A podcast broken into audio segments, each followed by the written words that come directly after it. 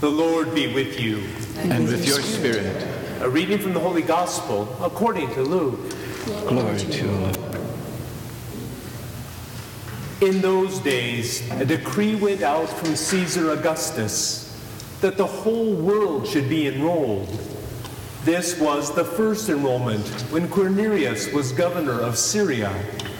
So all went to be enrolled, each to his own town. And Joseph too went up from Galilee, from the town of Nazareth, to Judea, to the city of David that is called Bethlehem, because he was of the house and family of David, to be enrolled with Mary his betrothed, who was with child. While they were there, the time came for her to have her child, and she gave birth to her firstborn son. She wrapped him in swaddling clothes and laid him in a manger, because there was no room for them in the inn. Now there were shepherds in that region, living in the fields, and keeping the night watch over their flock. The angel of the Lord appeared to them, and the glory of the Lord shone around them, and they were struck with great fear. The angel said to them, Do not be afraid, for behold, I proclaim to you good news of great joy that will be for all the people. For today, in the city of David, a Savior has been born for you, who is Christ and Lord. And this will be a sign for you. You will find an infant wrapped in swaddling clothes and lying in a manger. And suddenly there was a multitude of the heavenly host with the angel, praising God and saying, Glory to God in the highest, and on earth peace to those on whom his favor rests. The gospel of the Lord. Thanks be to God.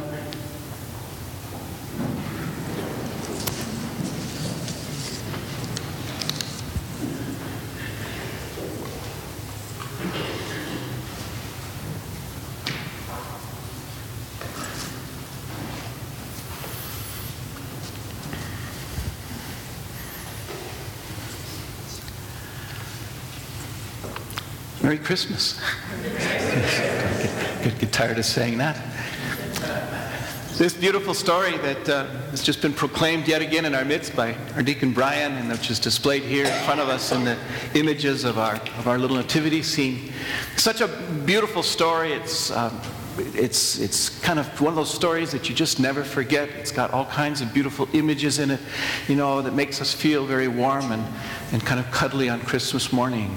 You know, there's little Mary and there's strong Joseph and there's a little baby Jesus wrapped in swaddling clothes and you've got the shepherds over here and you've got the angels up there and eventually, of course, the Magi will come from the east bearing gifts. It's a story that's printed on a million Christmas cards. It's told and retold in all kinds of different ways. Little kids act it out, and it makes us feel so warm and, and even nostalgic for when we were little kids and we got to put straw in the manger and we got to dress up as angels with flappy little feathery wings and all those beautiful memories from our, from our childhood kind of come flooding back on this morning when we hear this story anew. It makes us feel nostalgic and cozy and certainly warm indeed. When Matthew and Luke, the evangelists, first wrote these stories down, of course, they weren't shooting for nostalgia and they weren't shooting for coziness and they certainly weren't shooting for just making people feel warm.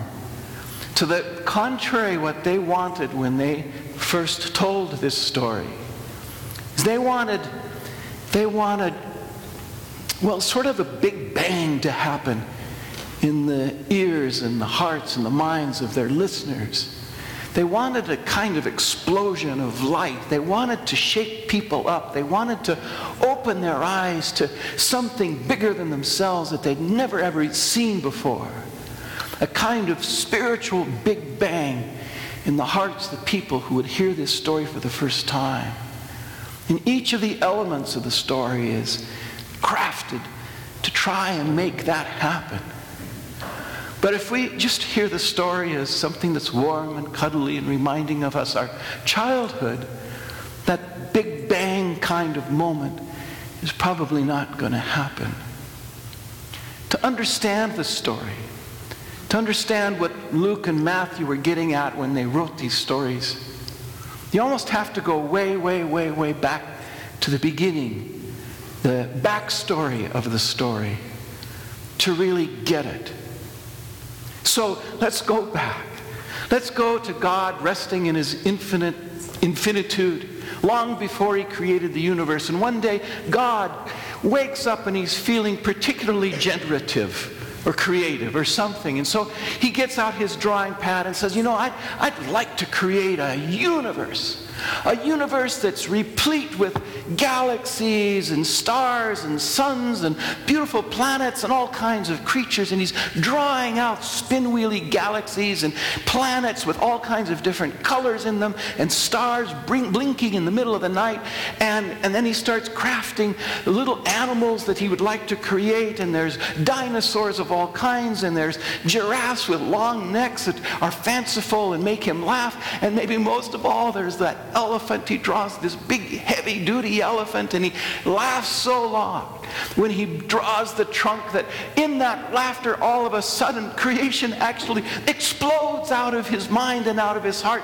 And it happens. The universe is suddenly spinning as the theme song for Big Bang Theory goes, you know, it's like all of a sudden the universe is spinning out and it's a mess, and all of a sudden it starts forming into galaxies, and all these things that God dreamt of on that creative morning are happening.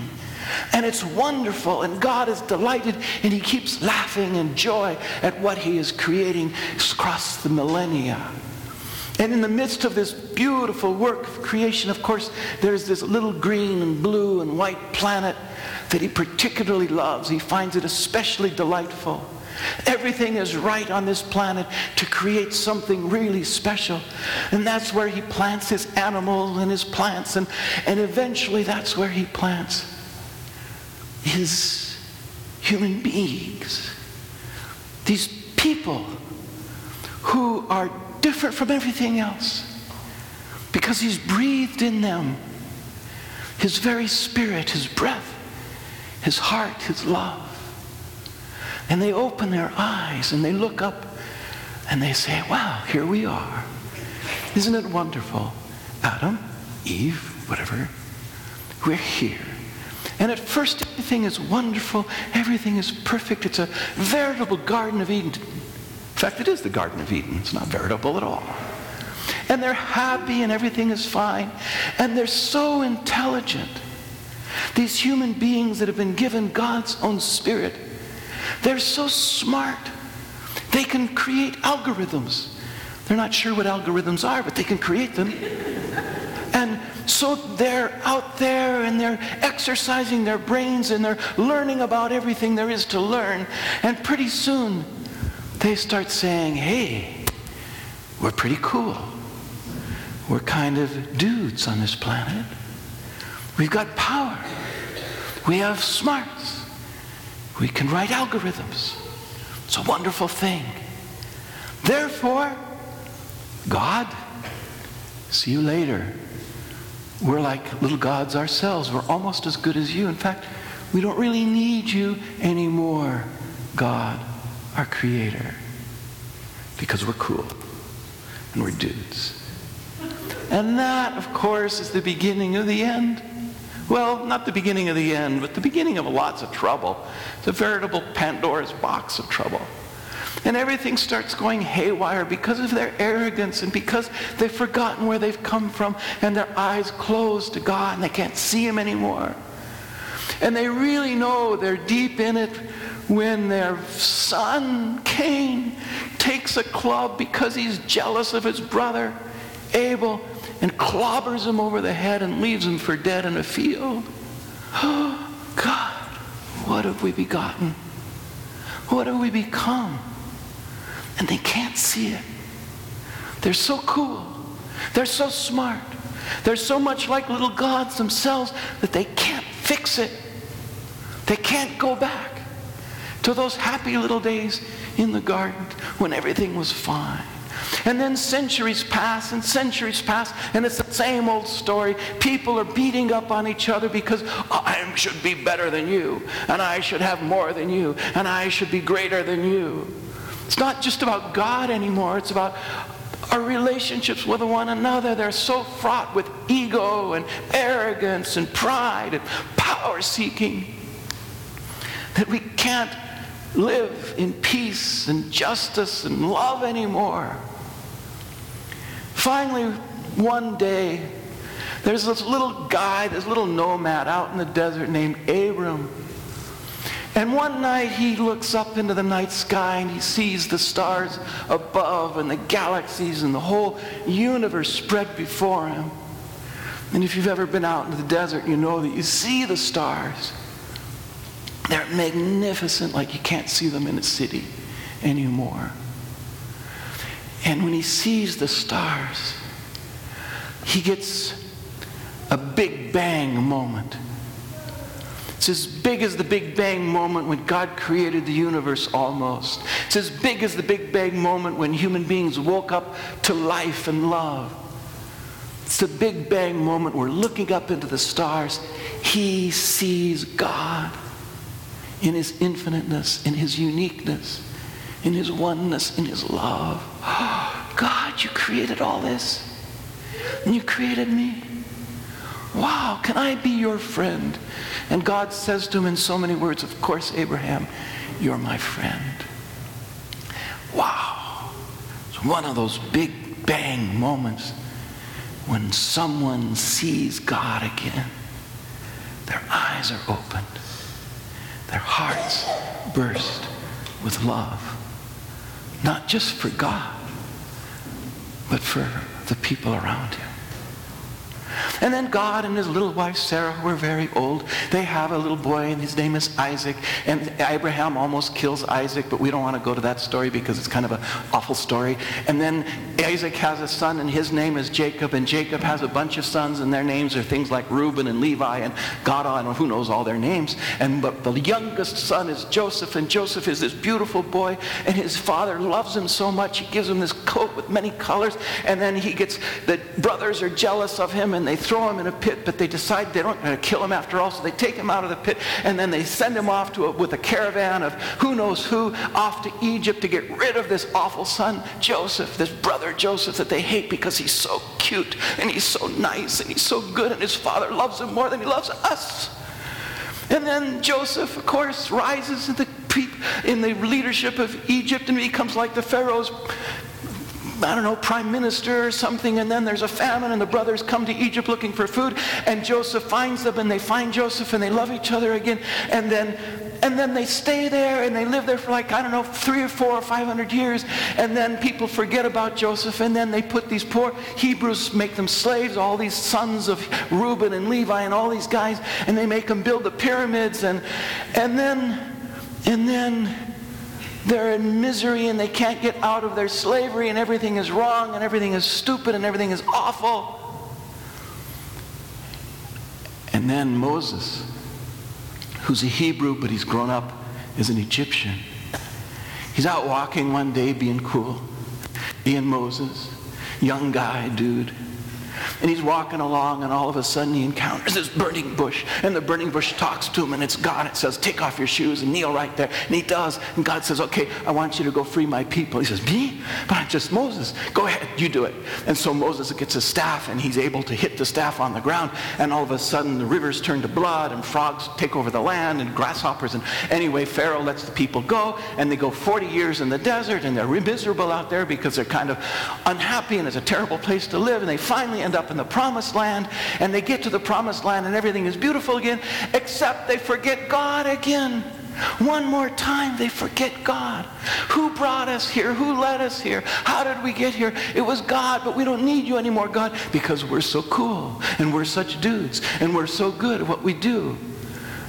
but they forget God and they start worshiping idols and they start doing all these terrible things to one another. As always, And then there's prophets, and the prophets say, clean up your act. You can't live this way. This isn't what God wants of you. And they say, ah, who cares? We're doing just fine as it is. But there's one prophet, his name is Isaiah, and he sees beyond this. He says, You can't fix yourselves. You've got to rely on God. God's got to come and fix us for us. And they say, Yeah, yeah, yeah. Yada, yada, yada. We've heard all that before. And then there's a great king, and his name is David, and he unites everybody and makes them a nation again. And then it all falls apart after David because his sons are a bunch of idiots. And then the prophets keep telling them, clean up your act, and they don't, and they get overrun by the Persians, and they get overrun by the Babylonians, and they get overrun by the Russians. Oh, no, no, that's a different century. They get overrun by the Romans, that's who it is. The Romans come, and they take over the land, and they're, they're oppressive, and they run everything, and they have these fake kings like the Herods, and they make the people go get censused in faraway places just to make it happen. And it's a miserable life yet again. Here they are, oppressed once again. And that's where this story picks up. The Romans are pushing people around. And everybody's unhappy because they're oppressed. And when you're picked on by someone, you usually pick on somebody else. And when someone's exercising power over you in a negative way, you do it to the other person. When someone's abusive to you, you go be abusive to someone else. So the whole place is a mess again.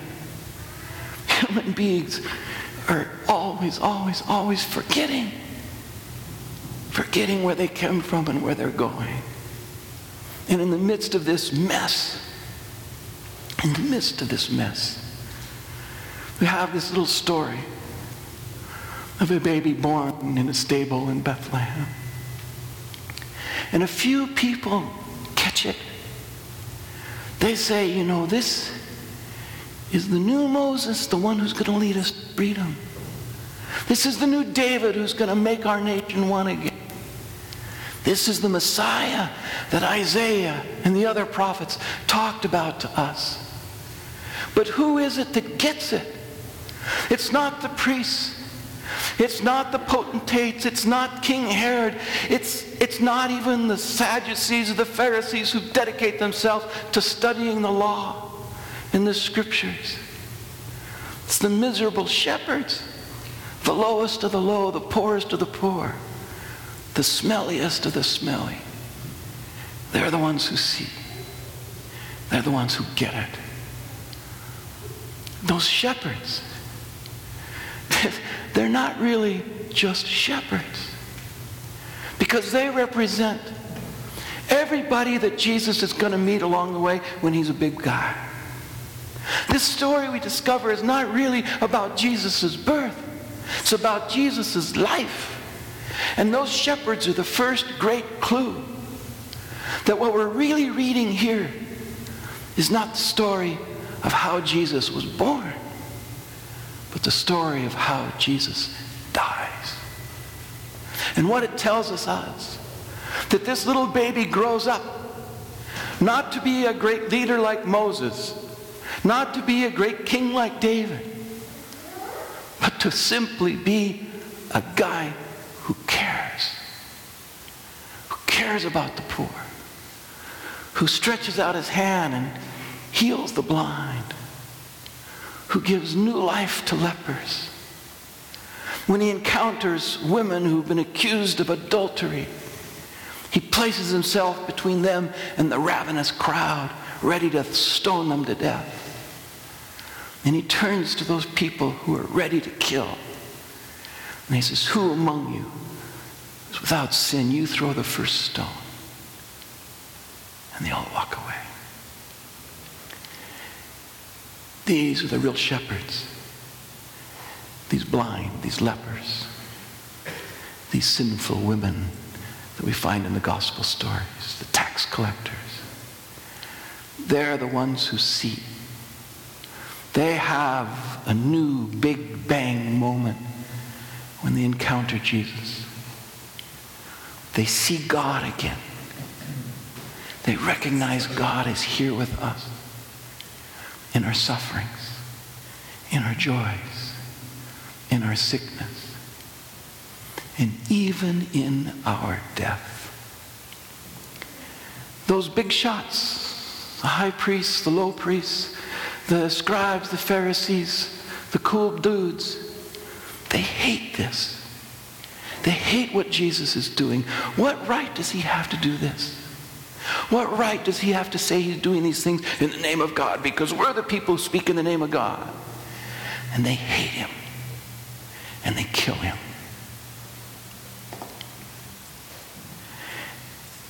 And it's only the shepherds. It's only the lepers. It's only the sinful women who really figure out this is how we are saved by God.